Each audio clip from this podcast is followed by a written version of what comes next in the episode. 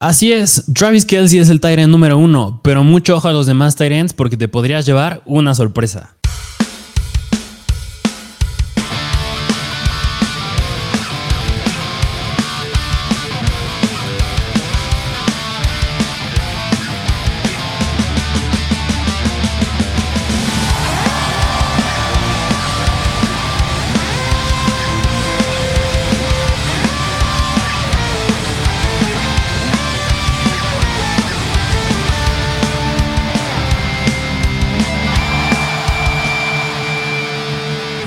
Bienvenidos a un nuevo episodio de Mr. Fantasy Football.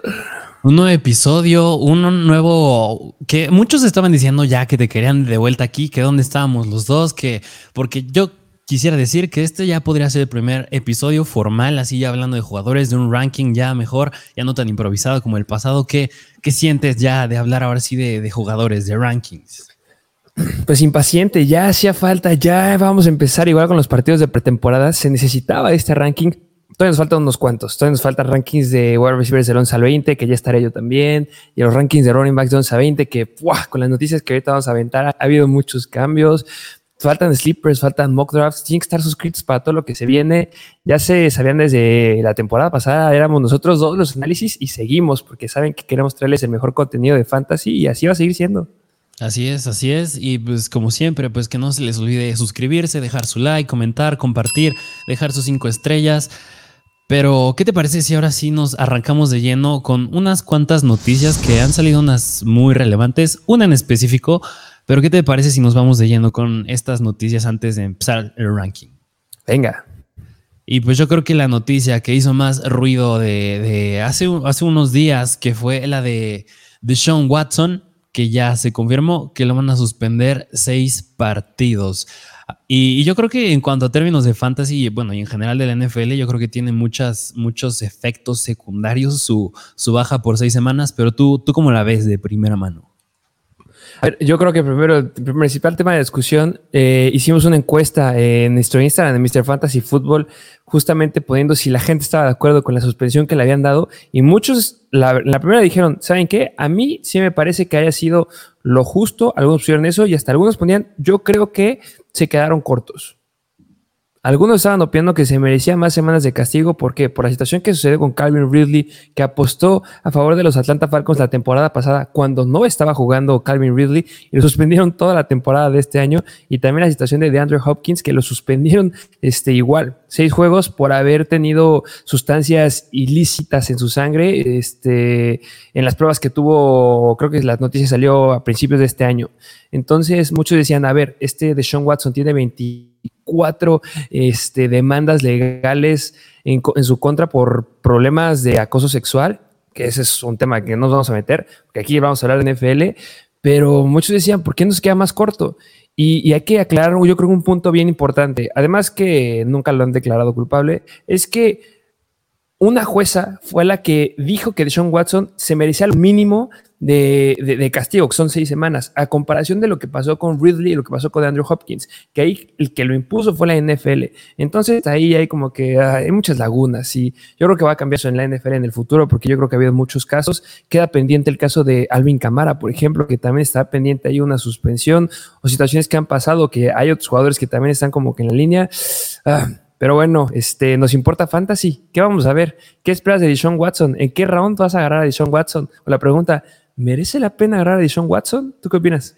Híjole, yo creo que a muchos les, les hace mucho ruido qué va a pasar en los Cleveland Browns en ofensas. Es decir, yo creo que también hablando de Nick Chubb, de Karim Hunt, del buen Amari Cooper que acaba de llegar y ahí estado brillando también ahorita en el training camp, el buen Donovan People Jones. Yo creo que a muchos les, este, les, les, hace intriga de si los drafteo o no. Pero yo creo que yéndonos primero posición por posición, hablando de la posición de coreback, en específico de Sean Watson, yo creo que sí podría valer la pena draftearlo. Yo creo que no, obviamente, no en rounds tempranos, no como tu coreback 1, pero yo creo que sí vale la pena agarrarlo porque después de esas seis semanas, yo creo que pinta, tiene muchísimo upside de acabar dentro del top 5, sin considerar, obviamente, las semanas en las que no va a jugar. Pero yo creo que sí tiene mucho ese upside. El buen de Sean Watson nos ha demostrado que sí ha sido un buen coreback en años pasados en Houston Así que yo creo que sí valdría la pena agarrarlo. Podrías considerarlo como un sleeper, podría ser, pero yo creo que en rounds ya tardíos como tu coreback de reserva, yo creo que a lo mejor sí me lamentaría a agarrarlo. ¿O tú cómo ves? yo depende, es que depende del round. Es que se va a empezar a dar. Recordemos que en muchas ligas fantasy lo que sucede es que van a agarrar a corebacks de forma muy temprana. La situación que todos tenemos un amigo que agarra a Patrick Mahomes en el segundo o tercer round, que no entiendo por qué. Ahorita ya no es tan relevante Patrick Mahomes en fantasy. Entonces, si encuentras a un Deshaun Watson en los últimos rounds, situación que pasaba el año pasado, que te lo estabas encontrando en el penúltimo, antepenúltimo round, agárralo, ya tienes a tu equipo completo. Yo no agarraría a Deshaun Watson a menos que tenga todo mi equipo asegurado y que tenga ya al menos un reemplazo bueno de cada posición. ¿Por qué? Porque la verdad, yo preferiría agarrar a un sleeper bueno de un running back o un sleeper y un sleeper bueno de wide receiver a arriesgarme por Deshaun Watson. Siento que lo van a agarrar muy temprano. Siento que hay gente que se va a apostar a agarrarlo en el round 9, 8. No, no, yo no, en ese lugar yo creo que no, no sería mi estrategia al menos. Entiendo que Deshaun Watson es súper atractivo porque lo que hizo en la última temporada que estuvo ahí con Houston en el 2020 fue promediar 27.3 puntos fantasy por juego. Pero recordemos que corebacks hay, hay muchos corebacks y hay muchos que están infravalorados. Tenemos un Hayden Hurst ah, y tenemos también a un Troy Lance jugadores que pueden alcanzar ese potencial y que seguramente algunos puede que se estén yendo después de Deshaun Watson. Entonces, eh, depende mucho el round. Sí, sí, yo creo que sí. Pero ahora yo creo que yéndonos a la siguiente posición, ya hablando de los running backs, que yo creo que es una posición que también intriga mucho, y ahí es hablar específico de Nick Chubb y de Kareem Hunt. Que yo creo que esta suspensión de Deshaun Watson favorece a Nick Chubb pero repercute a Kareem Hunt. ¿Por qué? Porque pues no tienes a tu coreback principal, o sea, creo que va a estar Jacoby Brissett de titular y pues no es como que vas a inclinarte mucho al ataque, al ataque aéreo si no tienes a tu coreback principal y ahí es donde se inclina más el ataque hacia el ataque terrestre y ahí es donde está Nick Chubb y ahí es donde es muy bueno. Yo creo que sube mucho su valor en específico nada más para esas seis semanas. Ya después ya se volverá un poquito más repartido el volumen entre pues el aéreo y el terrestre pero tú como ves hablando de Nick Chubb y Karim Hunt. Es que regresamos a lo mismo, lo que decíamos en el training camp. Ahorita es solamente eh, empezar a ver qué podría suceder. Yo la verdad siento que además de estas seis semanas, yo creo que el valor de Nick Chubb sí sigue subiendo. Yo creo que va a tener un, mayor cantidad de oportunidades Nick Chubb porque va a haber una mayor distribución por el ataque aéreo. La defensiva se va a tener que preocupar justamente por Amari Cooper, por Donovan People Jones, que está teniendo una buena, este, un buen training camp, por el mismo Devin Joku, que ahorita mencionaremos. Y eso le puede dar a Chubb mucho chance de tener mayor cantidad y mayor volumen y que nos pueda dar mejores números en fantasy. Yo siento que eh, no hemos hablado justamente de los running backs que están del 11 al 20, pero yo sí lo llevo a subir un poco más. Si sin importar que las primeras seis semanas, muy bueno Nick Chubb, pero lo que sigue yo siento que me gusta más un Nick Chubb con Deshaun Watson que un Nick Chubb con Jacoby Reset ahorita. No sé, yo me arriesgaría ahí, la verdad. Sí, sí, sí, yo, yo, concuerdo contigo. Y pues un poquito hablando de Kareem Hunt, yo creo que sí le repercute que no esté este de Sean Watson, porque pues lo mismo, no te inclinas tanto al ataque aéreo. Y pues Kareem Hunt es un running back que se caracteriza más en ligas PPR, es muy atractivo porque pues le lanzan, porque atrapa mucho el balón, pero pues sin Deshaun Watson, pues yo no le veo mucho upside al buen Kareem Hunt. Exacto. Y a Mary Cooper, ¿qué me dices de Mary Cooper? Ese es el que más me interesa. Sí, híjole, mira, yo creo que a Mary Cooper podría, podría, puede ser interesante porque yo creo que si hubiera a lo mejor seguido Jarvis Landry en Cleveland podría haberle convertido un poco más, pero pues su siguiente competencia yo creo que podría ser Donovan Peoples Jones, que pues yo creo que es un sólido wide receiver, pero no, no creo que al nivel de Jarvis Landry, por ejemplo. Y yo creo que tendría que verse ahí la química que forme con Jacoby Brissett, pero pues sin duda alguna, después de que pase la suspensión de Sean Watson, es un muy buen wide receiver. ¿O tú cómo lo ves? Sí, a mí G. Cooper me, me, gusta mucho. Entra un poquito en lo que estaba mencionando de Sean Watson. Depende mucho del round en el que esté. Si está drafteando si trataste este fin de semana y agarraste a Mary Cooper, excelente, porque Mary Cooper se estaba yendo en el quinto o sexto round en algunas ligas, en promedio en el quinto. Con esta noticia, a Mary Cooper va a brincar al tercero, finales del tercero y hasta cuarto round. Ahí es donde yo ya me la empiezo a pensar dependiendo qué jugadores estén ahí, pero me gusta mucho a Mary Cooper. te digo, si en tu liga lo ves en el quinto round, es oro molido. Finales de tercero, un cuarto, hay que empezar a analizar mucho la estrategia que estés llevando en tu equipo y también mucho de lo que estás mencionando ahorita con Donovan People Jones. Recordemos que todavía hay wide receivers libres en agencia libre y uno es Will Fuller. No lo sé, un Will Fuller que esté llegando ahí a, a, Cleveland y que pueda ayudarle ahí del lado contrario de Amari Cooper. Se puede interesante ahí Cleveland. Sí, sí, sí, bastante.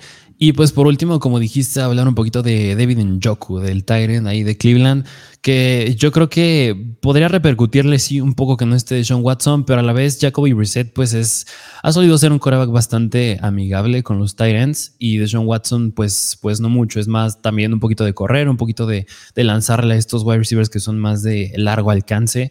Así que yo creo que Njoku podríamos decirle, como bien se le dice en inglés, un boom o un, bust, que pues es o le puede ir muy bien o le puede ir muy mal. Yo creo que ya es echarte un volado con él, pero, pero tú cómo lo ves? Sí, es inestable, pero me gusta mucho más con Deshaun Watson que con Jacoby Brissett, eso en definitiva. Obviamente se beneficia del escenario en que solamente esté a Mary Cooper eh, como principal y Donovan People Jones. Si llega otro wide receiver, Ah, no lo sé, pero pues lo iremos viendo. Me gusta cómo se ven los Cleveland Browns. Sí, sí, sí, a mí también. Pero bueno, pues yo creo que esa fue la, noticia de la cual era necesario, necesario hablar. ¿Y qué te parece si ahora sí ya nos vamos de lleno con el ranking de Tyrants, que es a lo, a lo que vinieron? Venga, vámonos con los Tyrants. Con los Tyrants, empezando con el Tyrant número uno, en el puesto número uno tenemos al buen Travis Kelsey de los Kansas City Chiefs, que híjole, yo creo que Travis Kelsey pues está aquí porque por lo que ha hecho en años pasados ha tenido muchas temporadas acabando como un wide, un wide receiver, un Tyrant elite, pero pues, ¿qué me dices que pues ya está entrando a los 33 años de edad? Sí, a ver, Travis Kelsey es elite Sí, yo creo que siempre se habla de los 33 años, que es cuando les empieza a pegar a los jugadores y en su rendimiento en la NFL y más que nada en fantasy. Pero yo no creo que suceda eso con Travis Kelsey. Hay un reportero que se llama Marvin Elakin que justamente analizaba eh, cuál es el factor que mayor beneficia a un jugador que pueda volver a darnos una buena temporada independientemente que tenga 33 años. Es decir, si un jugador tiene, o más bien el factor que evalúa él fue que lo más importante es la cantidad de temporadas pasadas que ha tenido como el número uno en su posición. Y Travis Kelsey ha tenido múltiples, temporadas como el tener número uno en su posición. Y eso se ha visto que beneficia a que, a pesar de que tenga 33 años, pueda tener una muy buena temporada. Recordamos que las últimas seis temporadas ha quedado dentro del top 2 de Tyrants en puntos fantasy por juego y lleva seis, este, temporadas consecutivas con al menos 80 recepciones y más de mil yardas. ¿Qué más puedes esperar de eso? También recordemos lo que pasó en el perímetro de los Kansas City Chiefs. Se fue Terry Hill. Ok, se fue Hill y también llegó talento. Llega Juju, llega Sky Moore, llega Marquez Valdez Scantling, pero a mi punto de vista no son el tipo de jugadores que le vayan a quitar volumen a Travis Kelsey. Yo creo que Travis Kelsey se queda con el volumen. Mm, es el arma favorita de Patrick Mahomes y yo creo que le va a ir muy, muy bien. Sí, Un punto bien importante ah, también que, que me gustaría mencionar antes de que, digas, este, que hables. Em, recordemos que nos gusta la constancia. Factor muy, muy importante los jugadores en fantasy. Y si un Tyrande es constante, es Travis Kelsey, porque ha jugado más de 15 juegos por año en sus últimas 7 temporadas. O sea, ese compadre juega todo el tiempo, es confiable. A lo mejor se llega a perder uno o dos juegos, pero eso no me importa porque los demás te va a dar muy, muy buenos números. Sí, y, justo lo que decías de los targets, de que se pueden estar repartidos, yo creo que a lo mejor yo tengo esta, como esta visión de lo que podría pasar, no sé tú cómo veas, que yo creo que la que se haya ido Tyreek Hill no es que Juju ahora va a tener los targets de Tyreek Hill, sino yo creo que los targets que llegaba a tener Tyreek Hill a lo mejor y los repartes más entre, como dijiste, entre Sky Moore, Marquez Valdez Scantling y también sigue estando ahí McCall Hartman, así que pues son cuatro wide receivers que pues, pues son bastante, bastante sólidos. Sí, Sí, de acuerdo. Travis Kelsey es el número uno. Yo creo que es un talent que vale la pena ir por él a final del primer round. Ya, yo creo que Travis Kelsey fue de los jugadores que nos demostró que vale la pena tener un talent elite porque te puede dar muchos puntos. hablando más de 20 puntos por, por juego. O sea, la temporada pasada eh, nos daba juegos espectaculares. Recordemos en la semana 1, semana 2, que en la semana 1 dio 25 puntos, semana 2 23 puntos, después se cayó un poquito, pero en la semana 15 nos dio 41 puntos. Ese es el potencial que tiene Travis Kelsey y yo creo que final primer round, inicio del segundo round, yo creo que vale, vale la pena. Sí, sí, sí, concuerdo contigo. Y pues bueno, eso fue por Travis Kelsey, por el número uno. Vámonos al número dos que es el buen Tyrant de los Baltimore Ravens y es el buen Mark Andrews.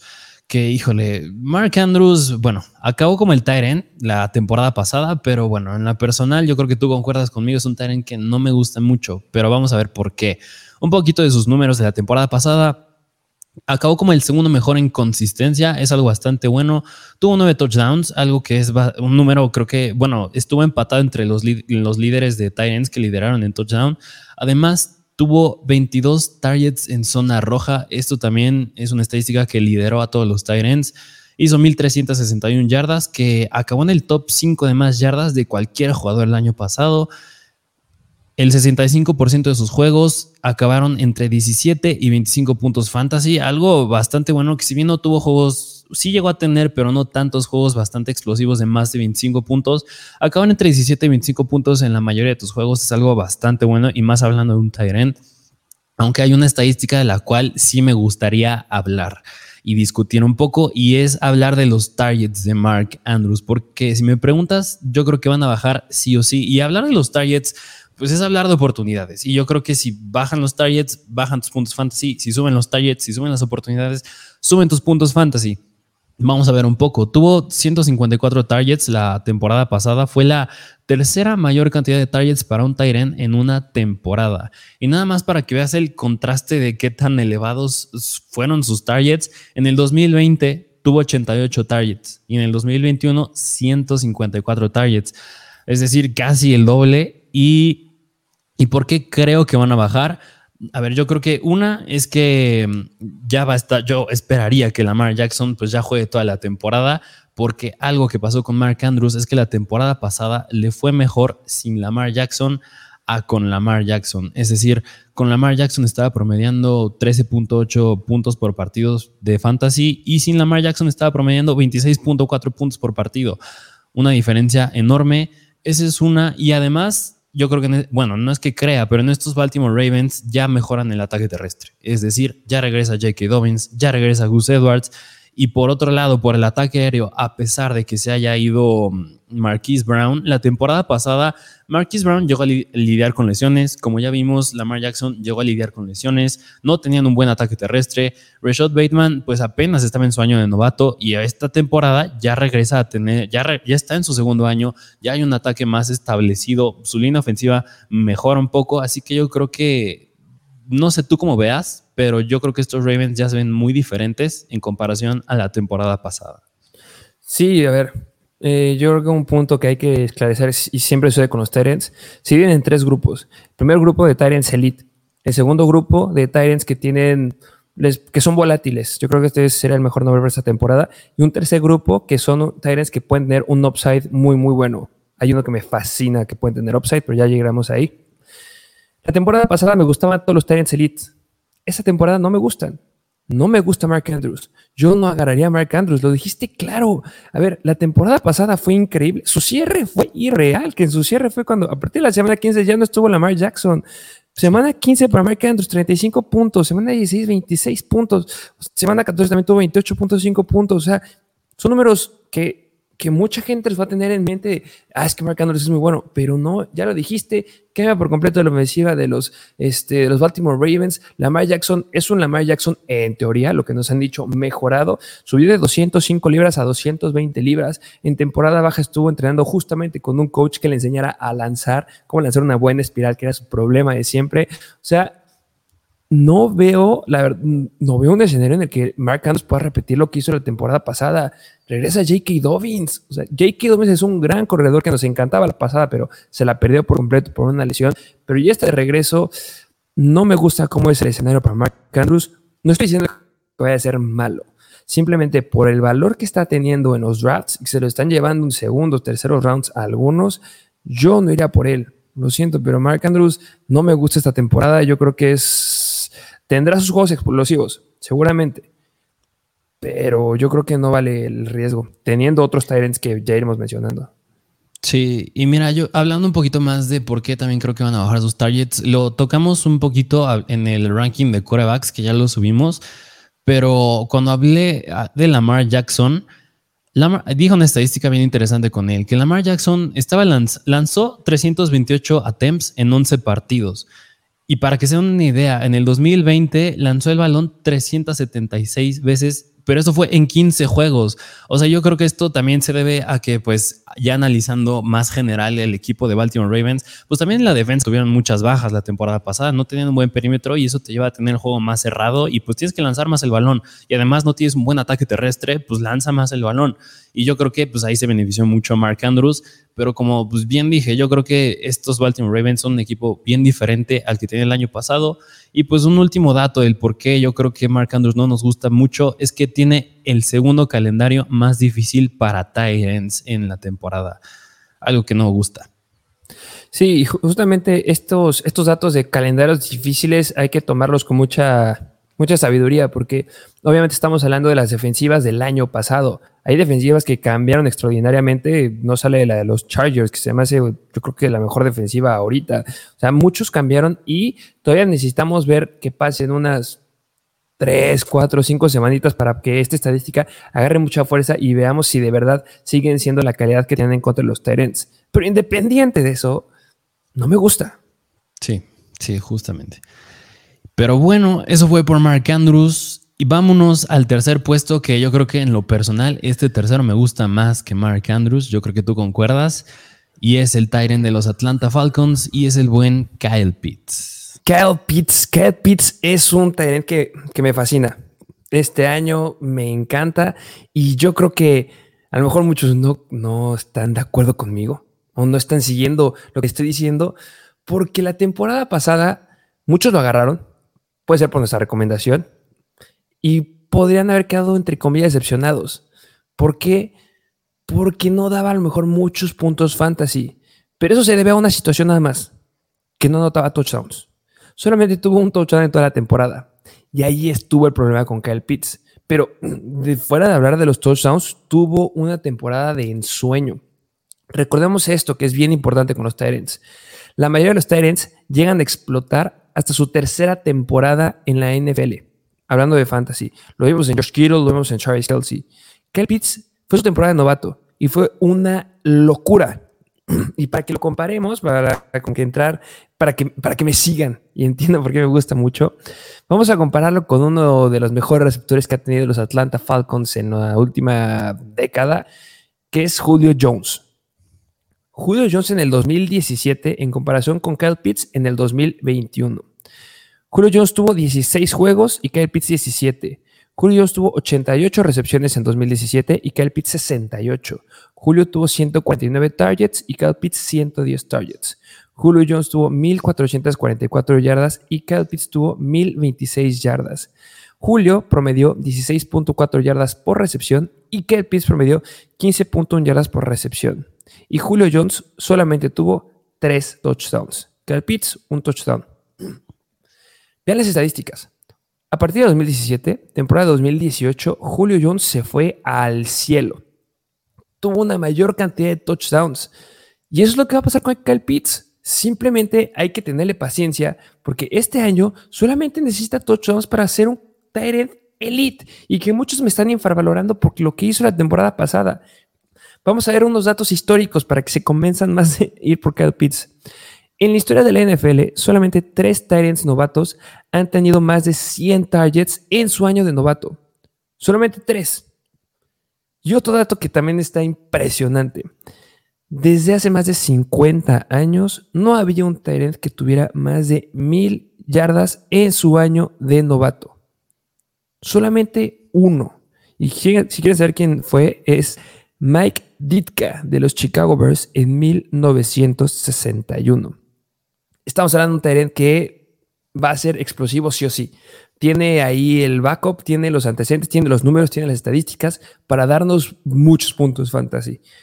Y lo que me gusta mucho de Cal Pitts es que además de ser un Tyrant, bueno, es un Tyrant, es 100% comparable con los wide receivers. Ya les dije una estadística con Julio Jones, que ha sido de los mejores wide receivers que ha habido en Fantasy en los últimos años. La temporada pasada, hablando solamente de novatos, fue el segundo jugador con la mayor cantidad de yardas por ruta corrida, solamente después de Jamar Chase. Tiene una producción para que lo estemos comparando con los wide receivers y eso es increíble. Ya hay muchos cambios en los Atlanta Falcons y entre uno de ellos la llegada de Drake London. Yo considero que no le va a quitar volumen, ¿Tú qué, qué consideras o cómo ves a esa situación? Sí, o sea, yo creo que hablando de Kyle Pitts, o sea, como bien dijiste, la temporada pasada nada más tuvo un touchdown y yo creo que nada más teniendo un touchdown y aún así lograste acabar como el quinto mejor Tyrant de toda la temporada, es algo muy bueno y pues es un número que va a subir sí o sí, es decir, no te quedas, no eres el arma principal de tu equipo por aire y tienes dos temporadas seguidas nada más con un touchdown o sin touchdowns, o sea, es algo que va a subir y algo que me dijiste bien importante es los cambios que hay en los Atlanta Falcons. Ahorita, en la competencia de Cal Pitts, ahorita quiénes son? Drake London, que se me hace un muy buen wide receiver, pero todavía es sueño de novato. Y yo creo que no está al nivel de lo que prometía llamar Chase o Jalen Waddle la temporada pasada. Y está Brian Edwards y está Olamide Zaccheaus. Y nada más, podría llegar y entrar una que otra vez el Patterson, pero no, yo no creo que le quite mucho. Y es que pasan dos cambios bien importantes en los Atlanta Falcons. Y una es que se va Matt Ryan ya no está, va a estar Marcus Mariota de titular. Y otra es que Calvin Ridley, como bien dijimos al inicio del video hablando de la suspensión de Sean Watson, pues ya no va a estar esta temporada tampoco. Es decir, su principal competencia, que era Calvin Ridley, pues no va a estar. Así que yo creo que Kyle Pitts va a ser el arma principal por aire del buen Marcus Mariota. Y ahí hay un punto bien importante, porque justamente cuando se empieza a hablar de Kyle Pitts, todo mundo te empieza a decir, oye, pero es que ya no está Matt Ryan, todos los números que me dijiste fue con Matt Ryan. Ya es otro coreback. Pues vamos a hablar de Marcus Mariota. Marcus Mariota llegó a la NFL en la temporada de 2015. De 2015 a 2018 tuvo de la mano en la posición de Tyrant a Delaney Walker. De la temporada 2015 a 2018 le dio a Delaney Walker tres de sus cuatro mejores temporadas en la NFL, siendo la mejor en 2015, el año de novato de Marcus Mariota. Le dio a Delaney Walker 1088 yardas, 94 recepciones, 133 targets y 6 touchdowns. Es decir, Marcus Mariota sabe o sí nos ha demostrado que le puede dar una buena carga de volumen y de pases al Tyrant. Y eso es importante. Obviamente también tiene mucha relevancia el cómo va a ser el esquema ofensivo. Pero ya les estamos diciendo, el esquema ofensivo va a ser para Cal Nadie más. Va a ser el principal foco ahí por todo lo que acabas de mencionar. Y también lo que yo les he mencionado. Y número dos, Marcus Mariota ha demostrado que sí puede aventarle pases al Tyrant, sí le puede dar volumen, puede darles una temporada de más de mil yardas. Yo creo que lo vale. Se está yendo en el tercer round y yo creo que vale y tiene más que merecido su puesto. Si lo ves en cuarto round, es igual oro molido. Sí, y yo creo que si me preguntas, yo creo que concuerdas conmigo, es que pues sí, lo prefiero muchísimo más que a Mark Andrews. Sí. Pero van a llegar los touchdowns, van a llegar. Sí, sí, sí, sí. Pero bueno, eso fue por el Pitts. Vámonos al Tyrant número 4, que yo creo que con este se van a sorprender un poquito. Y es el Tyrant de los Dallas Cowboys. Y es Dalton Schultz. Que Dalton Schultz puede sorprender que esté en el puesto número 4, pero vamos a ver por qué lo tenemos aquí. Para empezar, la temporada pasada acabó como el tercer mejor Tyrant en puntos PPR. Algo muy bueno. Fue el sexto mejor en consistencia y pasan varias cosas en los Dallas Cowboys de por qué, podría, por qué está aquí en el puesto número 4. Y una es que ya se va a Mary Cooper y otra es que Michael Gallup se va a llegar a perder unas cuantas semanas por su lesión de ligamento cruzado anterior, el famosísimo torn ACL. Pero para que se den una idea de lo que pudo llegar a ser Dalton Schultz la temporada pasada en semanas que no llegó a estar el buen Mary Cooper, ahí les va. La temporada pasada, Dalton Schultz promedió 6.3 targets por partido con Amari Cooper y CeeDee Lamb en el, en el juego. Ahora ya no está, ya no está Amari Cooper. Y en las semanas 11 y 12, que fue en las que Amari Cooper se llegó a perder los partidos, Dalton Schultz hizo 11 y 13 puntos fantasy, que puede no sonar muy, muy impresionante, pero yo creo que si me preguntas, yo creo que ese va a ser su piso en fantasy. Yo creo que de ahí no va a bajar, al menos en las semanas que no esté Michael Gallup. Y en esos juegos fue con Michael Gallup y CeeDee Lamb en el partido. Y ahora no va a estar ni Michael Gallup ni Amari Cooper. Nada más va a ser por unas cuantas semanas su competencia CeeDee Lamb. Y yo creo que ahí podría llegarse a meter pues sí, sigue estando ahí eh, James Washington, Tony Pollard y el novato Jalen Tolbert, pero yo creo que después de CeeDee Lamb, Dalton Schultz va a ser la principal arma por aire de Dak Prescott. ¿O tú cómo ves al buen Dalton Schultz? 100%. Ya le habíamos dicho. Bueno, está claro, Michael Gallup es difícil que vaya a estar, no va a estar la primera semana y yo creo, la verdad que también se va a perder unas cuantas semanitas más y eso va a aumentar muchísimo el valor de Dalton Schultz al inicio de la temporada porque va a ser el target número 2.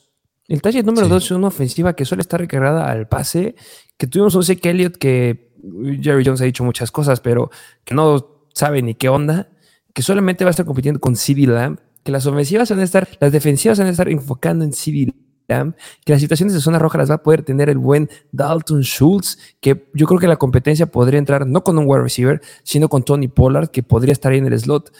Pero me sigue gustando. Es que Dalton Schultz tiene un gran escenario y para lo que es el inicio de la temporada, wow. Sí, y mira, hablando muy buenos números.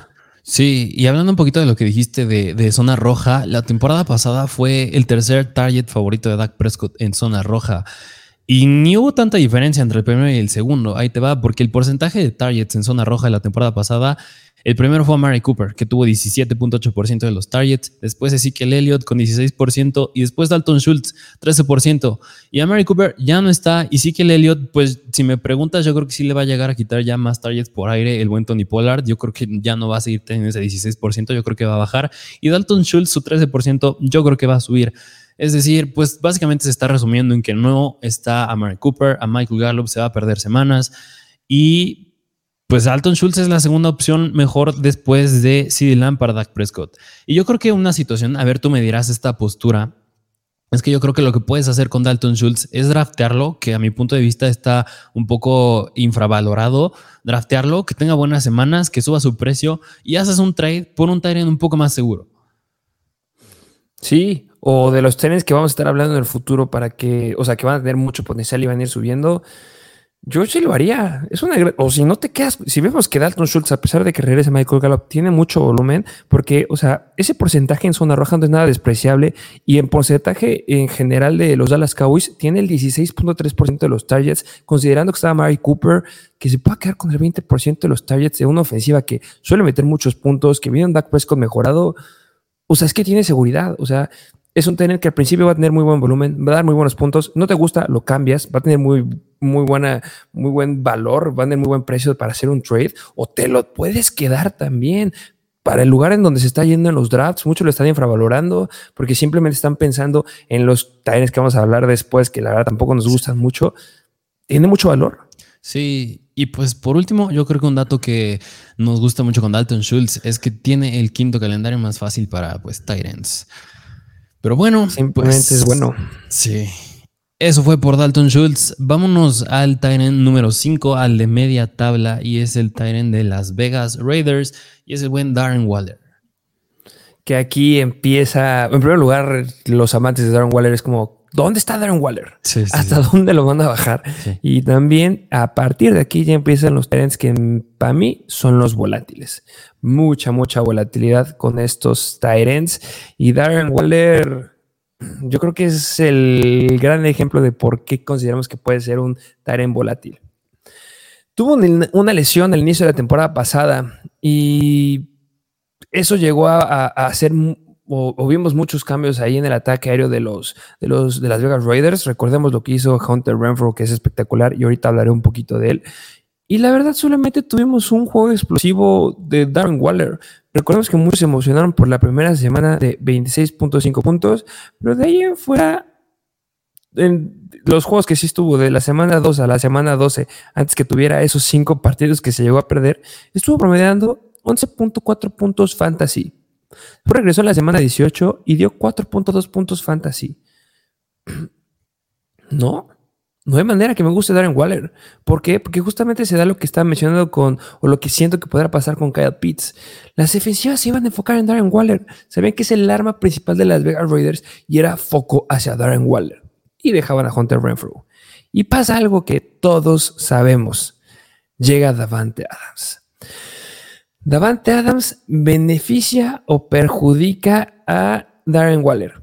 De primera instancia podrías pensar que lo beneficia. Yo creo que no, pero ahorita voy a decir esos puntos. Lo que sí es un hecho es que las defensivas ya no se van a centrar en Darren Waller y van a centrar su atención en Davante Adams. Eso nos queda claro. Pero también con la llegada de Davante Adams llega un nuevo coach. Llega un nuevo head coach, llega un nuevo esquema ofensivo y es el esquema ofensivo de Josh McDaniels. Josh McDaniels era el coordinador ofensivo de los Patriots. Mucho se debe a él que se lograra lo que fue Tom Brady en los Patriots con su esquema ofensivo. Va a aumentar el volumen aéreo en Las Vegas Raiders y eso es muy, muy bueno. Entonces estamos diciendo, a ver, llega Davante Adams y se va a llevar la atención de los defensivos. Y llega un nuevo esquema ofensivo que va a ser muy full al ataque aéreo. ¿Por qué no se beneficia Darren Waller? Pues porque yo no creo que vaya a ser el target número 2 de Derek Carr. Yo creo, yéndome a la historia de Josh McDaniels, que el segundo target favorito de Derek Carr va a ser Hunter Renfro. ¿Y por qué? Pues por lo que hemos visto con Josh McDaniels. Recordemos que se caracteriza por ser un coach que le da mucho volumen a sus wide receivers que están en el slot. Recordemos a Wes Welker y recordemos a Julian Edelman. ¿Y quién va a estar en el slot? Es Hunter Renfro. Entonces yo siento que el segundo target favorito de este Derek Carr va a ser Hunter Renfro. Y no porque sea porque ah, es que tiene mucho tiempo conociendo a Waller. No, es porque es el esquema ofensivo. Los Las Vegas Raiders quieren ganar. Tienen que cambiar todo lo que va a suceder y llega Davante Adams. Entonces, si hay un escenario en que Darren Waller por alguna razón sea el segundo target en comparación con, con bueno, teniendo en cuenta lo de Davante Adams que sería el primero, podría gustarme, pero ya entramos al área de mucha volatilidad y eso no me gusta. ¿Tú cómo ves? Sí, y algo que bien dijiste, o sea, estos Riders necesitan cambiar este esquema ofensivo. O sea, estás hablando de una división que te vas a enfrentar contra Kansas City, los Chargers y los Broncos. O sea, tres equipos sumamente potentes que se fortalecieron mucho en agencia libre. Y mira, hablando de la llegada de, de Josh McDaniels como head coach, este dato lo dije cuando hablé un poquito de Davante Adams en el ranking de wide receivers, pero para que te des una idea del potencial que puede llegar también llegar a traer este, el buen Josh McDaniels, es que pues en 16 temporadas en la NFL, solo en 4 no ha terminado dentro del top 12 en intentos de pase. Algo muy bueno. Y yo creo que algo bien importante remarcar es que, claro que pues Derek Carr no es Tom Brady, todo eso pues lo logró con Tom Brady, no, mm, yo dudo que lo haya logrado un poquito con Cam Newton y con Mac Jones, pero mucho de esto se logró con Tom Brady. Y yo creo que pues Derek Carr pues no es Tom Brady. Aunque yo creo que Derek Carr sí puede llegar a ser muy capaz de lanzar mucho el balón. ¿Por qué? Porque la temporada pasada lanzó el balón 626 veces. Y ahí les va un dato del historial de Josh McDaniels. Por ejemplo, en el 2014, en el 2014 con los New England Patriots, Julian Edelman tuvo 134 targets. Rob Gronkowski tuvo 131 targets y Brandon LaFell tuvo 119 targets. Yo creo que Darren Waller a lo mejor podría llegarse con esos 119 targets, que yo creo que es muy bueno. Me gustaría más que pues, acabar con 134, 131, pero 119 targets son muy buenos. Y en ese año, Tom Brady al lado de Jimmy Garoppolo lanzaron el balón 609 veces. Y me estás diciendo que Derek Carr el año pasado lo lanzó 626 veces. Pues ahí está un poquito de la mano. Claro que en el 2014 eran era en aquel entonces cuando todavía se jugaba la temporada de 17 partidos nada más, no 18, pero pues va muy, está, el número está muy cercano, así que yo creo que si me preguntas si por el esquema que trae Josh McDaniels, sí podría llegar a lanzar mucho el balón de Eric Carr y podría llegarlo a repartir bien entre Hunter Renfro, Davante Adams y Darren Waller, ¿o tú qué opinas? Sí, y, Derek Carr en su temporada de novato tuvo con 16 juegos 599 intentos de target. O sea, si es un coreback que, que ha demostrado que puede acercarse a los 600, aunque en el 2020 bajó hasta los 517 target, que mucho tiene que ver cómo ha sido la situación de los wide receivers en las Vegas Raiders. Pero hay que ser sinceros, y ya dijiste la clave. Derek Carr no es Tom Brady. Derek Carr, o te hago esta pregunta y se las hago a ustedes y pongan en los comentarios si consideran que sí. ¿Consideran que Derek Carr es un coreback que pueda mantener vivos todas las semanas a tres wide receivers en fantasy? Que pueda darle de comer a Davante Adams, que pueda darle de comer a Darren Waller y que pueda darle de comer a Hunter Renfro a los tres y que los tres sean relevantes en fantasy todas las semanas. Tom Brady puede. Tom Brady puede, nos lo ha demostrado la temporada pasada con Mike Evans, con Robert Gronkowski, con Antonio Brown. Este, o sea, es muy distinta la situación. Y conocemos a Derek Carr ya de siete años en la NFL. Yo siento que no. Y el relevante va a ser que quede con el lugar número 2. Que puede ser Darren Waller, le puede muy bien, sí. Pero siento que va a ser Hunter Renfro. Y después de lo que hizo la temporada pasada, se acerca ya a su última temporada con, con las Vegas Raiders. Tiene que demostrar que se quiere quedar con el equipo, quiere que le den un nuevo contrato. La veo muy difícil y es mucha volatilidad para un Tyrant que lo están ganando en el tercer round. Si Darren Waller de repente lo encuentras en el quinto round, sexto round, pues a lo mejor podría valer ahí la, el riesgo que hay, la volatilidad, pero no para un pique en el round que está yendo actualmente. Sí, no. Y un último dato con Darren Waller es que pues tiene el cuarto calendario más difícil para Tyrants, así que un dato que más nos gusta. Exacto. Pues vamos al que sigue. Pero bueno, eso fue por Darren Waller. Vámonos al Tyrant número 6, que es el Tyrant de los San Francisco 49ers y es el buen George Kittle. Que bueno, personalmente yo creo que George Kittle es de los jugadores que más me gustan en la NFL. Pero pues hablar de, y yo creo que en general, hablando de la NFL, de un atleta como tal, jugador como tal, yo creo que es de los mejores que hay en la NFL, pero es muy diferente hablar de un jugador como tal hablar un jugador en fantasy. ¿Por qué? Bueno, para empezar, la temporada pasada acabó como el cuarto mejor tight end. La verdad me sorprendió considerando que se llegó a perder semanas y iba a ser bastante volátil. Pero pues George Kittle es un jugador que es elite, pero algo que no gusta es que se llega a lesionar. Ahí les doy unas cuantas estadísticas que no gustan con George Kittle.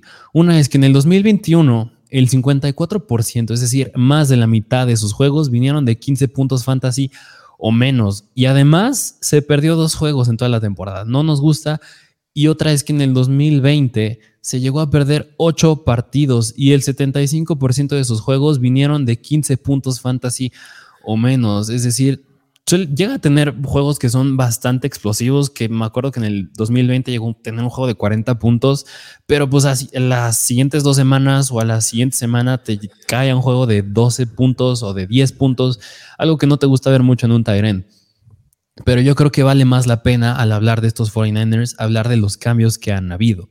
Y uno de ellos es que Trey Lance ya va de coreback titular. Y a ver, yo te quiero preguntar primero, tú con este cambio de coreback de Jimmy Garoppolo a Trey Lance, ¿cómo ves a George Kittle? No me gusta. O sea, hablando específicamente de George Kittle, no me gusta porque, a ver, ya hemos eh, en primer lugar, Troy Lance es un coreback que nos gusta mucho en fantasy. ¿Por qué? Porque va a tener la capacidad de correr. Y número uno, eso nos encanta para los corebacks en fantasy. Número dos, no nos gusta para los wide receivers ni tampoco para los Tyrants porque van a bajar la cantidad de pases. Y digamos que Troy Lance no, no sabemos, no estamos seguros que pueda ser un coreback que puede ser muy bueno en el ataque aéreo. O sea, recordemos que en sus últimas temporadas de college jugó muy, muy pocos juegos en comparación de lo que nos habían dado los otros novatos. Yo lo veo muy verde todavía, a diferencia de Trevor Lawrence, a diferencia de Zach Wilson, a diferencia de Justin Fields, que ya tienen más juego y que se me hacen mejores quarterbacks en comparación de lo que tiene Trey Lance. Siento que le va a costar un poquito adaptarse que una válvula de escapa que va a tener va a ser Josh Kittle, por supuesto. Si lo va a hacer una química con él, va a ser muy buena. Pero para que vuelva a quedar dentro de los top 5, la veo muy, muy complicada. Yo creo que le perjudica demasiado. ¿Tú cómo sí, ves? Sí, y, bien lo dijiste. O sea, yo creo que hemos visto muy poco de lo que Trey Lance pues, ha hecho en la NFL. Pues, es decir, la, la temporada pasada nada más tuvo dos juegos que fue titular pero de esos dos partidos nada más tuvo uno con George Hill. Y en ese partido George Hill hizo 4.5 puntos fantasy. Nada más tuvo dos targets, una recepción de 29 yardas. Es decir, no hemos visto mucho esta química establecida con George Hill. Y pues, ¿qué me dices? Que pues, Trey Lance apenas en el training camp llegó a lanzar seis intercepciones. Sí, que es una situación que está pasando ahí, que justamente ya habló Troy Lance y dijo, sí, hay días buenos y hay días malos, pero pues sí, pero tienes que tener más días buenos, a ver cómo le empieza a ir esta, esta semana que ya están la mayoría de los equipos equipados. Espero que mejore, pero está difícil. Sí, y mira, nada más un, último dato, porque yo creo que hemos hablado ya muy mal de George Hill. Yo creo que un dato que es como una luz de esperanza con él es que en el 2018 George Hill pasó por tres corebacks diferentes. Es decir, pues se podría decir que ya está un poco acostumbrado a este cambio de, en la posición de coreback. Y es que en el 2018 tuvo a Jimmy Garoppolo, tuvo a Nick Mullens y tuvo a CJ Beathard. Y aún así acabó como el segundo mejor tight end en toda la liga. La diferencia que yo creo que ahora es de esos tres corebacks que les dije con Trey Lance es que Trey Lance es un coreback que corre. Ninguno de los tres corebacks que les dije corren. Y eso es muy importante. Sí, esa temporada 2018, 1377 yardas en 88 recepciones y 5 touchdowns. La mejor temporada que nos ha dado en fantasy. Cambia el quarterback. Entonces. Ah. Y ahí es donde me gustaría nada más para cerrar un poquito con George Kill. Es que tú crees que ya habremos visto la mejor temporada de George Kill en su carrera o aún crees que está por venir? yo creo que es, tiene su truco. Porque yo creo que Josh Kittle todavía tiene, tiene mucho gas en el tanque. Josh Kittle tiene 28 años, todavía tiene edad que, que sí se ha lastimado, que la temporada 2020 solamente jugó 8 juegos, la pasada solamente 14 juegos, pero tiene mucho que dar. El problema es Trey Lance. O, el coreback no tiene un coreback que le vaya a dar la posibilidad de explotarlo. Entonces, yo creo que Josh Kittle sí tiene todavía mucho gas en el tanque para poder demostrar y poder mejorar y poder enseñarnos y dar esas escapadas que nos encantan que dé pero no tiene un coreback que lo vaya a ayudar a demostrárnoslo. Entonces, en estadísticas, yo siento que puede ser que ya vimos lo mejor de Josh Kittle, pero individualmente yo creo que todavía le queda gas en el tanque. Sí, y yo concuerdo contigo. Y yo creo que además de Trey Lance, pues ya vimos lo que puede hacer Divo Samuel. Y yo creo que como, yo no sé por qué lo decía Kyle Shanahan la temporada pasada, pero Brandon Ayuk, pues sigue siendo un muy buen wide receiver. Y yo creo que esta temporada, si me preguntas, ya va a mejorar. Y además el Aya Mitchell, pues ya va a entrar a su segundo año. Es decir, todo cambia alrededor de George Hill. Y por eso yo concuerdo contigo. Yo creo que ya, ya vimos una mejor temporada. En estadísticas. En estadísticas, exacto. Pero bueno, pues eso fue por George Kill. Vámonos al Tyrant número 7, que es el Tyrant de los Detroit Lions y es el buen TJ Hawkinson. TJ Hawkinson, un Tyrant que recuerdo muy bien que la temporada pasada era de tus favoritos. Yo, yo mucho a Pitch y era de tus favoritos el buen TJ Hawkinson. ¿Qué le pasó? ¿Qué le pasó a TJ Hawkinson la temporada pasada? Se lastimó. mismo problema que han tenido muchos Tyrants, que obviamente sabemos que los jugadores se lastiman, son seres humanos, pero a partir de la temporada 14 ya no jugó y también recordemos la, la semana número 10 que tampoco jugó prácticamente porque no hizo nada. Y empezó a partir de ahí, de la semana 14, a brincar un wide receiver que a muchos les encanta, que es Amon Razan Brown, que se me hace un gran wide receiver, que justamente muchos dicen, ¿por qué no lo suben? Ya hablaremos de la situación después. Pero simplemente TJ Hawkinson no tuvo la oportunidad de darnos la temporada irreal que esperábamos. Pero a pesar de eso, tuvo buenos números, tuvo buenas estadísticas, porque se quedó con el 20% de los targets del equipo. Y eso es muy bueno. Y corrió una ruta en el 85% de los dropbacks de Jared Goff, que también es muy, muy bueno. Es un, un, es un tight end que tiene un esquema ofensivo que estaba dirigido no 100% hacia él, pero para que un Tyrant tenga un 20% de los targets, te habla muy bien de él. Que sí, ahorita cambia un poco la situación ahí con los Lions.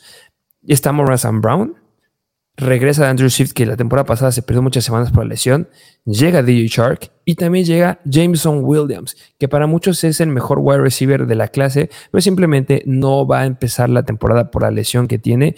Y a pesar de eso, yo sigo esperando que sí, Hawkinson pueda seguir quedándose con la principal cantidad de pases en el equipo o la segunda. No es la situación que sucede con Darren Waller, que es segunda o tercera. Para mí, T. Hawkinson sigue compitiendo por la primera o la segunda. Y viene un punto también bien importante. La línea de los Lions mejora. Es una mejor línea ofensiva que la temporada pasada. Ya va a tener un poquito más de tiempo Jared Goff. Entonces, a mí me gusta T. Hawkinson. Yo creo que a partir de aquí ya es de los Titans que tienen mucho potencial hacia arriba. ¿Cómo ves? Sí, bueno, primero hablando, yo creo que la línea ofensiva, pues, ¿qué me dices? Yo creo que Penny Sewell, pues ya entra a su segundo año, hay una mejor impresionante en esa línea. Y yo creo que, pues, T.J. Hawkinson es un Tyrant que tiene mucho talento, está muy joven, yo creo que es de los más jóvenes que tenemos en nuestro ranking. Y yo creo que, pues sí, como bien dices, la única duda es que, y la que hace ruido es, ¿será el principal target de Jared Goff, considerando que, pues, como bien dijiste, está Monroe Brown, está Andrew Swift, llega DJ Shark, en algún momento en la temporada va a regresar Jamison Williams. Yo creo que no va a ser el principal, yo creo que el primero sí podrá llegar a ser el buen Amon Russell Brown. Y, el, y en segundo lugar, si me preguntas, yo creo que va a estar ahí la disputa entre Andrew Swift y TJ Hawkinson. Ya después entra DJ Shark, creo que también llega a entrar ahí el buen Josh Reynolds, pero yo creo que en segundo lugar ahí podría estar Andrew Swift peleándose un poquito con TJ Hawkinson y pues, pues yo creo que es un Tyrant que te da solidez, pero no te da mucho upside. No sé cómo veas. Pues mira, si, aventamos un guess con, todo lo que acabas de decir, yo creo que podría sin ningún problema estarnos promediando unos 15 y 16 puntos fantasy por juego, ya hablando de un escenario muy muy favorable. La temporada pasada en la semana 1 dio 23.7 puntos fantasy en Liga PPR y en la semana 2 20.6 puntos fantasy, que fue lo más alto que le llegamos a ver. Ya después se quedaba en 15, 10, 19, 12, 15. Yo creo que ahí va a estar. O sea, lo repito, no es la misma situación con Darren Waller que tengo mucho miedo que sea el segundo o el tercero. Yo creo que sí pueden, tiene mucho para competirle a Morris Brown para quedarse justamente con la primera, segunda mayor cantidad de targets. No sé, tenemos que ver todavía mucho cómo suceden las situaciones en el training camp, pero tiene mucho talento. Apenas es su cuarto año, tiene 25 años y, tiene mucho que demostrar todavía el buen T. Hawkinson. Sí, sí, pues sí. Pero bueno, pues eso fue por parte del buen T. Hawkinson. Vámonos al puesto número 8, al Tyren de los Arizona Cardinals, y es Zach Ertz. Que híjole, Zach Ertz, también en los Cardinals llegan a pasar varias cosas, llegan a haber bastantes cambios. Pero hablando un poquito de Zach Ertz, la temporada pasada acabó como el 17 mejor Tyren, no suele ser muy arriba. Ya tiene 32 años, muy similar a Travis Kelsey, ya la empieza a pegar un poquito la edad.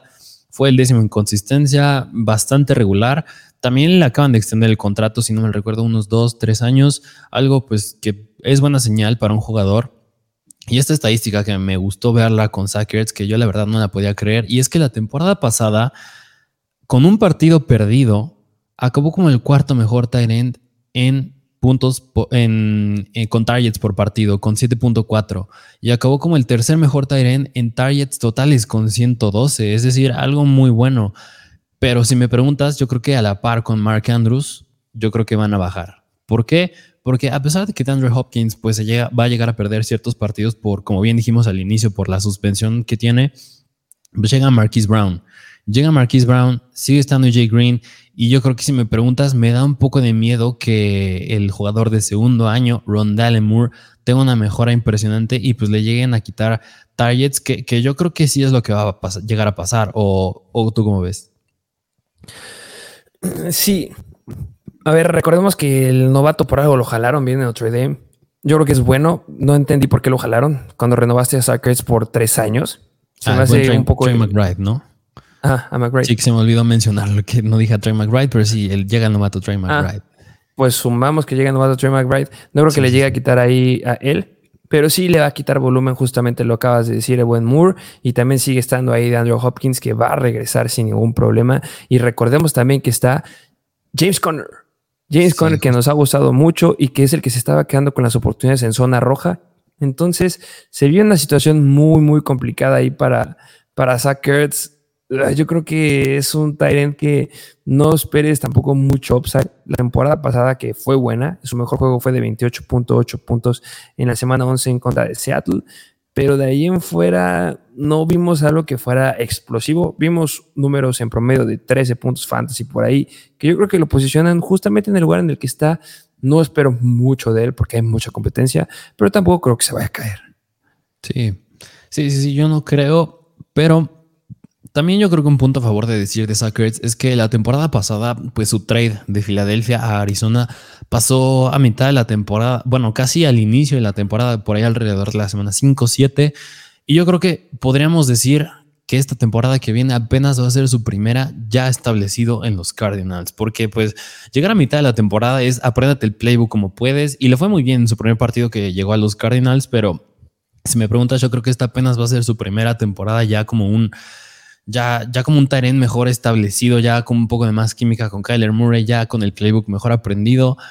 Pero pues ahí en fuera yo creo que el buen Sackert sí le, sí le toca un déjà vu, como tuvo en los Eagles, que pues llega Trey McBride y él ya era ahí el veterano y le pasó en Filadelfia, que pues ya era el veterano y llega Dallas Goddard. Así que yo creo que, no sé tú qué opines, pero ya agarrarlo a, yo creo que Sackert por ahí del décimo round, pues ya podrá ser algo bueno. Sí, aunque me gusta mucho más el siguiente Tyrant. El que fue su reemplazo en los Philadelphia Eagles. Así es. Pero así, bueno, de esta forma vámonos al puesto número 9, que es el Tyrant de los Philadelphia Eagles. Como bien dije, el reemplazo de Zach Ertz y es el buen Dallas Goddard. Dallas Goddard, para mí, y para lo que es, para los fans de los Philadelphia Eagles, Tyrant se me hace uno de los mejores Tyrants de la liga. Así, de plano. Es muy, muy bueno. Tiene mucho, mucho, mucho talento. Y otra les voy a decir las estadísticas por las cuales considero que es muy, muy bueno, pero simplemente las Philadelphia Eagles no le ayudan, no le favorecen en nada hasta esta temporada. Eh, este año, como todos vimos en el draft, los Philadelphia Eagles eh, tienen un nuevo wide receiver y es AJ Brown.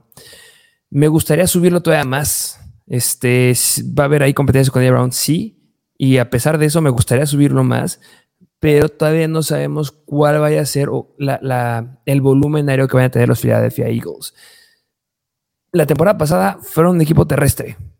No había mucho volumen para los wide receivers, no había mucho volumen para los tight ends. El año pasado, dentro de, que estas son las, estadísticas que favorecen mucho a Dallas Goddard, es que el año pasado, dentro de los tight ends, con un mínimo de 75 targets, fue el tight end número uno en yardas por ruta corrida seguido por Josh Kittle, Mark Andrews, Pitts, Gronkowski, Kelsey, Waller, en ese orden. Es decir, es un buen Tyrant. También el año pasado fue el segundo de todos los Tyrants en yardas por recepción, lo cual sigue siendo muy, muy bueno. Ya te habla de talento individual. Ya no estamos hablando de talento que depende de este, del coreback, ni del esquema, ni del playbook, ni nada. Aquí, después de la recepción, fue el segundo, que es muy, muy bueno. El problema de, de Dallas Goddard es que no había volumen aéreo, como ya les dije en los Philadelphia Eagles. A pesar de que nos llegó a dar semanas en las que se quedó con el 50% de los targets, el volumen era muy poco. Entonces, si tienes el 50% de, de los targets de un equipo y el volumen es mínimo, pues no se traduce en muchos puntos fantasy. Pero con la llegada de AJ Brown, yo creo que tienen que aumentar, no creo, es como deben de aumentar justamente el volumen aéreo. Y también viene un año completamente diferente para Hurts, que yo igual espero que tenga mucha mayor relevancia en el ataque aéreo. No sé cómo tú ves esa situación. Sí, o sea, mira, hablando primero de Hurts, yo creo que, pues bien, entra, va relativamente, está entrando apenas a su segundo año en la NFL ya como un coreback titular. Es decir, muchos corebacks en su segundo año, ya lo vimos con Joe Burrow, ya lo vimos con Justin Herbert, mejoran de una manera impresionante en su segundo año. Y como bien lo dijiste, ya llega J. Brown, Devonta Smith, el ex ganador del Heisman, entra a su segundo año también. Y tienes a Dallas Goddard, yo creo que sí tienes que inclinarte más hacia el ataque aéreo. Y no veo por qué no hacerlo. Igual cuando fue el ranking de corebacks, hablé un poquito de Jalen Hurts. Y ahí te va una estadística de Jalen Hurts. Es que en las semanas de la 1 a la 7 fue el quinto mayor coreback con dropbacks. Y así fue el coreback, el tercer mejor coreback, bueno, en términos de fantasy. Pero además le estás agregando que los Eagles tienen a la mejor línea ofensiva de toda la NFL. Es decir, yo no veo por qué, como tú bien dijiste, aumentar el ataque aéreo. Tienes estas tres armas poderosas que es AJ Brown, Dallas Goddard y Devonta Smith. Y Jalen Hurts es un relativamente es un muy buen quarterback. Digo, no es al nivel de Patrick Mahomes o Josh Allen, pero pues, como quarterback es bastante bueno. Así que yo concuerdo contigo, me gusta mucho Dallas Goddard. Y, ya lo dije, o sea, hubo partidos en los que le casi, o sea, le el 50% de los targets. No veo cómo, o sea, lo que nos trae esto es que los Eagles buscaban a Goddard. Lo buscaban, les gustaba. Es un Tyrant que, que tiene el potencial de, de, brillar, ya lo dije, con lo del segundo mejor cantidad de yardas después de la recepción. Y, y, otro punto que me fascina en Fantasy es que yo considero que, hablando del el round en el que se está yendo, que es el octavo noveno, es, no sé lo que les llega a un molido, pero de verdad es el tiene que mejor, tiene mejor costo-beneficio, porque si mejora, y que solamente es que mejore y aumente el volumen aéreo de los Philadelphia Eagles, que tienen todos los factores, todos los elementos para hacerlo, Dallas Goddard va a terminar dentro del top 5 de Tyrants. Sí, sí, me encanta. Tiene mucho upside. Pero bueno, pues eso fue por el buen Dallas Goddard. Vámonos al último Tyrant. En el puesto número 10 tenemos al Tyrant de los Buffalo Bills y es el joven Dawson Knox. Que, bueno, antes de decir todo lo que tengo que decir de Dawson Knox, yo creo que Dawson Knox se resume en volatilidad.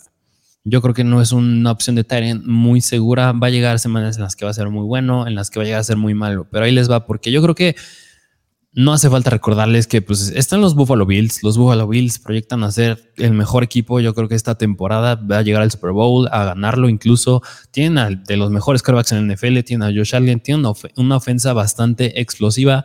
Así que yo creo que por eso atrae mucho Dawson Knox. Y además en estos Buffalo Bills hay dos cambios bastante importantes. Que si bien sigue estando ahí Stephon Diggs, Gabriel Davis, llega Jamison Crowder, se van dos jugadores clave. Y es que se va Emmanuel Sanders y se va Cole Beasley que ahí les va una idea de lo que, de lo que promete Dawson Knox en cuanto a oportunidades, que es en cuestión de targets, porque de 2020 a 2021, su target share que tuvo Dawson Knox en comparación al resto del equipo subió en casi en un 4%, es decir, de un 7.7% a un 11.2%. Es decir, es una tendencia que va en ascenso.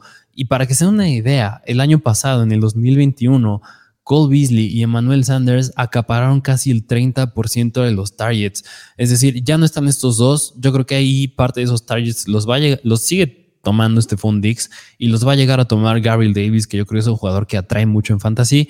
Pero pues también estos targets los va a tomar también Dawson Knox y yo creo que es algo muy bueno. Pero yo creo que algo que no nos gusta con Dawson Knox es que la temporada pasada, a pesar de haber tenido nueve touchdowns, que fue la mayor cantidad entre Tyrants, ya les dije empatado con Mark Andrews, Travis Kelsey, Hunter Henry, pero entre esos jugadores fue el que menos targets tuvo con 71. Y además, hablando de Dawson Knox, el 71% de sus juegos fueron de 15 puntos fantasy o menos. Así que yo concluyo esto con Dawson Knox. A ver, tú qué me dices tu opinión. Yo creo que con Dawson Knox, sus targets van a llegar a subir, sí, pero yo creo que sus targets pueden llegar a bajar y eso pues lo va a hacer un jugador bastante dependiente del touchdown. ¿O tú cómo ves? O, sea, lo que o, pueden subir o pueden bajar. O sea, yo creo que van a bajar, la verdad. Sí se fue a Manuel Sonar, se fue con pero es que Gabriel Davis está como quiere.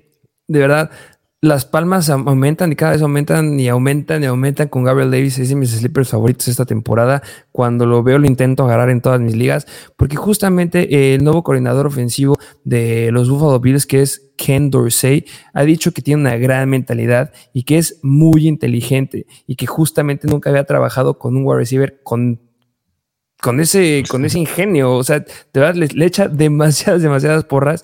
Y yo creo que sin lugar a dudas se va a quedar con el número dos de targets el equipo. No hay duda de, eso.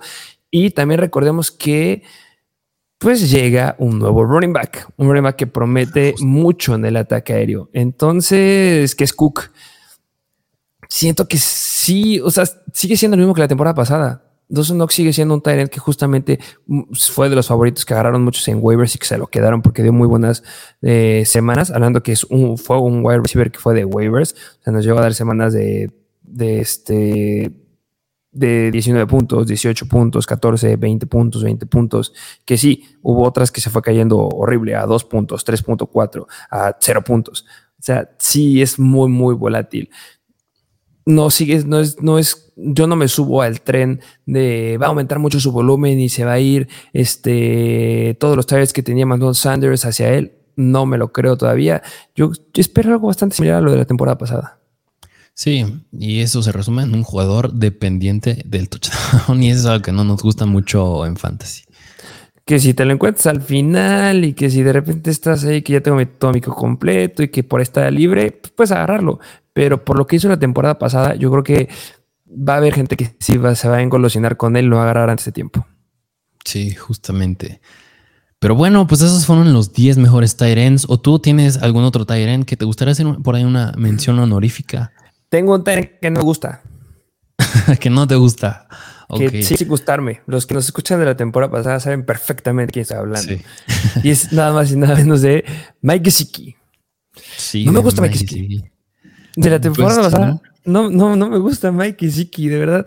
No veo un escenario en el que, bueno, yo no veía un escenario en la temporada pasada en que pudiera mejorar, pero recordemos que se le van dando las situaciones en las que Davante Parker de repente se lastimaba o que no empezó la temporada y que Will Fuller no sé qué fue a hacer a Miami, no fue a tomar el sol porque nunca jugó y que justamente usaban a Mike Gesicki en el slot y que lo usaban justamente para tener muchas recepciones, para anotar y darnos volumen y que fuera bueno en fantasy. Y recuerdo que siempre en las escenas de Bayern ojo, vendan a, Mike Gesicki porque, porque ya regresan sus corredores, ya le van a dar volumen al ataque terrestre o ya va a regresar Devante Park y de repente subía y subía. Pero esta ya, yo creo que esta ya es suficiente. Y un punto bien importante es que llega un nuevo head coach que es Mike McDaniel. Y en el training camp hemos visto a Mike Siki bloqueando. casi no lo hemos visto este, teniendo recepciones, lo están usando mucho con, mayor frecuencia en la línea, porque recordemos que Mike McDaniel estaba en los 49ers. ¿Y quién era el tight en los 49ers? George Kittle. ¿Y qué característica tiene George Kittle? Que es uno de los mejores tight bloqueando. Es de los tight más completos que hay en la NFL. Mike Gesicki no es George Kittle. Si ya le dijimos de Derek Carr no es Tom Brady, pues Mike Gesicki ni de chiste es George Kittle. Ha tenido muy pocos este, en el training camp. Ya llega el buen Tyreek Hill. Ya tenemos un, ataque aéreo que va a ser impresionante. Que ya quiero verlo cómo se comporta Jalen Waddle con Tyreek Hill. Tenemos nuevos running backs. Atascado, atascado el backfield de, de los Miami Dolphins. Y justamente también este Mike McDaniel ha dicho que si que tiene que, que, que facilitar un fuerte juego terrestre. O sea, que Mike sí que tiene que tener una buena actuación bloqueando para que se pueda abrir oportunidades para que pueda salir a pase. No veo un escenario en el que mm, suceda lo que muchos dicen de no, es que si, si ves cómo usó este McDaniel a George Kittle, puede ser que lo use en Mike Gesicki. No, no lo es. No, Mike Gesicki no es George Kittle. No veo un escenario que vaya a irle bien, la verdad. Me voy a arriesgar. No lo agarraría. Ok, ok, una, una postura muy radical con el buen Mike Gesicki. O sea, yo creo que Mike Gesicki cacha bien. es, un buen, es un buen Tyren atrapando el balón, pero efectivamente, o sea, si quieres, si lo que dice Mike McDaniel es que quieres que establecer bien el ataque terrestre y por eso quieres que Mike Gesicki bloquee bien, yo creo que pues en ningún momento se va a dar que se establezca bien y que vaya a salir a rutas Mike que así que yo tampoco me arriesgaría a agarrarlo y más aún, yo creo que no por el uso que le den, pero pues como dijiste, llegan muchos running backs y entre ellos Chase Edmonds, un muy buen running back por aire y además llega Tyreek Hill y ya está Jalen Waddle, es decir, hay mucha competencia en cuanto a targets también. Sí, no, o sea, puede que me calle la boca, como lo ha hecho en algunas semanas temporada pasada, pero no. Yo creo que no vale la pena el riesgo. O sea, siendo serios, no creo que vale la pena el riesgo Mike Siki. Sí, justamente. Y otro. Me gustaría hacer, si se me permite, hablar de un Tyrant que me gusta. Un Tyrant que muchos no saben o muchos no lo están considerando, que está quedando libre, que yo creo que es un buen spot para tenerlo dentro de reserva en la banca, y es Cole A mí me gusta mucho Cole me gusta Cole Kemet. Yo creo que eh, si me preguntas, como podría hasta llegar a entrar a lo mejor y como un sleeper de Titan. Es un sleeper 100%. Es su tercera temporada. La tercera temporada de Cole Kemet en la NFL. Y ya les dijimos, los Titans suelen explotar justamente en su tercera temporada. Y recordemos algo. Hay un nuevo coordinador ofensivo en Chicago, que es Luke Getzi, que estaba en los Packers. Y recordemos que justamente los Packers no tenían buenos Tyrants. Me dirán lo que quieran de Robert Tonjan, pero no era un buen Tyrant, siendo sinceros. Yo veo más talento en Cole Kemet. Y justamente ha habido reportes de NBC que han dicho que Luke Getzi quiere justamente aumentar el volumen en el Tyrant, que quiere darle mucho volumen a Cole Kemet. Ya, ya, ya lo ha dicho que eso es muy importante. Y otra cosa también muy interesante es que ya no está Jimmy Graham, que Jimmy Graham era el que le quitaba justamente los targets en zona roja y que pues, le quitaba mucho volumen a Cole Kemet, pero ya no está. Es el único Tyrant que queda ahí relevante. Ya tenemos buenos informes que le puede eh, aumentar el volumen. Se me hace un buen Tyrant. No estoy diciendo que vaya a ser un Travis Kelce, un Josh Kittle. No, para nada. Pero simplemente es si tienes una estrategia de completar todo tu equipo, completar tu banca y después ir por un Tyrant, yo creo que vale la pena. Y si no, agárralo. Porque va a haber la situación que alguien se enfrente cuando sus Tyrants empiecen a fallar y todos van a estar buscando a Cole en waivers. Y tú lo vas a tener. Y ahí vienen los trades. Sí, sí, justo. Y, yo creo que también a lo mejor, y tú como ves, yo creo que con Cole Komet es una situación bastante similar a la que podría pasar con Dalton Schultz, que es que en los Chicago Bears ya no está Len Robinson Solo está Darnell Mooney y pues sí creo que, bueno, no creo, llega Byron Pringle de los Chiefs. Es decir, su única competencia por aire sería Darnell Mooney. O sea, no, no tiene mucha competencia por aire Colquimet y yo creo que a la par de él va a ser de las principales armas por aire para Justin Fields. Sí, debe de ser justo las principales armas. Y nada, un poquito para complementar este, lo de Luke Getzi. Eh, Aaron Rodgers en el 2020 lanzó 48 touchdowns y 11 de ellos fue con Robert Tonjan en solamente 59 targets. Para que vean el volumen que le daba a Tyrants que la verdad no son slits, no son, no son elites. No son tan buenos. Se me hace mejor Cole Kemet y pues que puede estar rascando los 10 touchdowns. Me gusta. Pues sí. Pues bueno, ¿algún otro que traigas por ahí o, esos fueron? No, yo creo que es más que suficiente por el día de hoy. Ok, ok. Bueno, pues esos fueron los mejores Tyrants que les traemos para esta temporada. Antes de concluir, una ligera recapitulación. Y es así, ahí les va. En el número uno está Travis Kelsey, número dos, Mark Andrews, número tres, Kyle Pitts, cuatro, Dalton Schultz, cinco, Darren Waller, seis, George Kill, siete, TJ Hawkinson, ocho, Zach Ertz, nueve, Dallas Goddard, diez, Dawson Knox, uno que no gusta es Mike Zicki y una mención honorífica es el buen Colkmet. Así es, para que los tengan, para que los consideren. Ya empiecen a draftear. No olviden estar suscritos a nuestro canal. Eso nos apoya demasiado y nos ayuda a que sigamos creciendo y les sigamos trayendo el mejor contenido en Fantasy Football. Díganos si les está gustando este formato. Díganos en los comentarios si quieren que hagamos un video específico. Se vienen muchos videos, como ya les mencionamos. Completamos rankings de wide receivers, completamos rankings de running backs. También vamos a hacer los sleepers que lo han estado pidiendo. Eh, muchos dicen que quieren alguno de novatos. Lo vamos a considerar. Se vienen los mock drafts muchas cosas. Sí, sí, sí, así es. Así que pues tengan activada la campanita para estar al tanto de todo lo que vamos a subir y pues y pues nada más, algo más que quieras agregar. Será todo. Será todo y pues bueno, pues eso fue por el episodio del día de hoy y nos vemos a la próxima.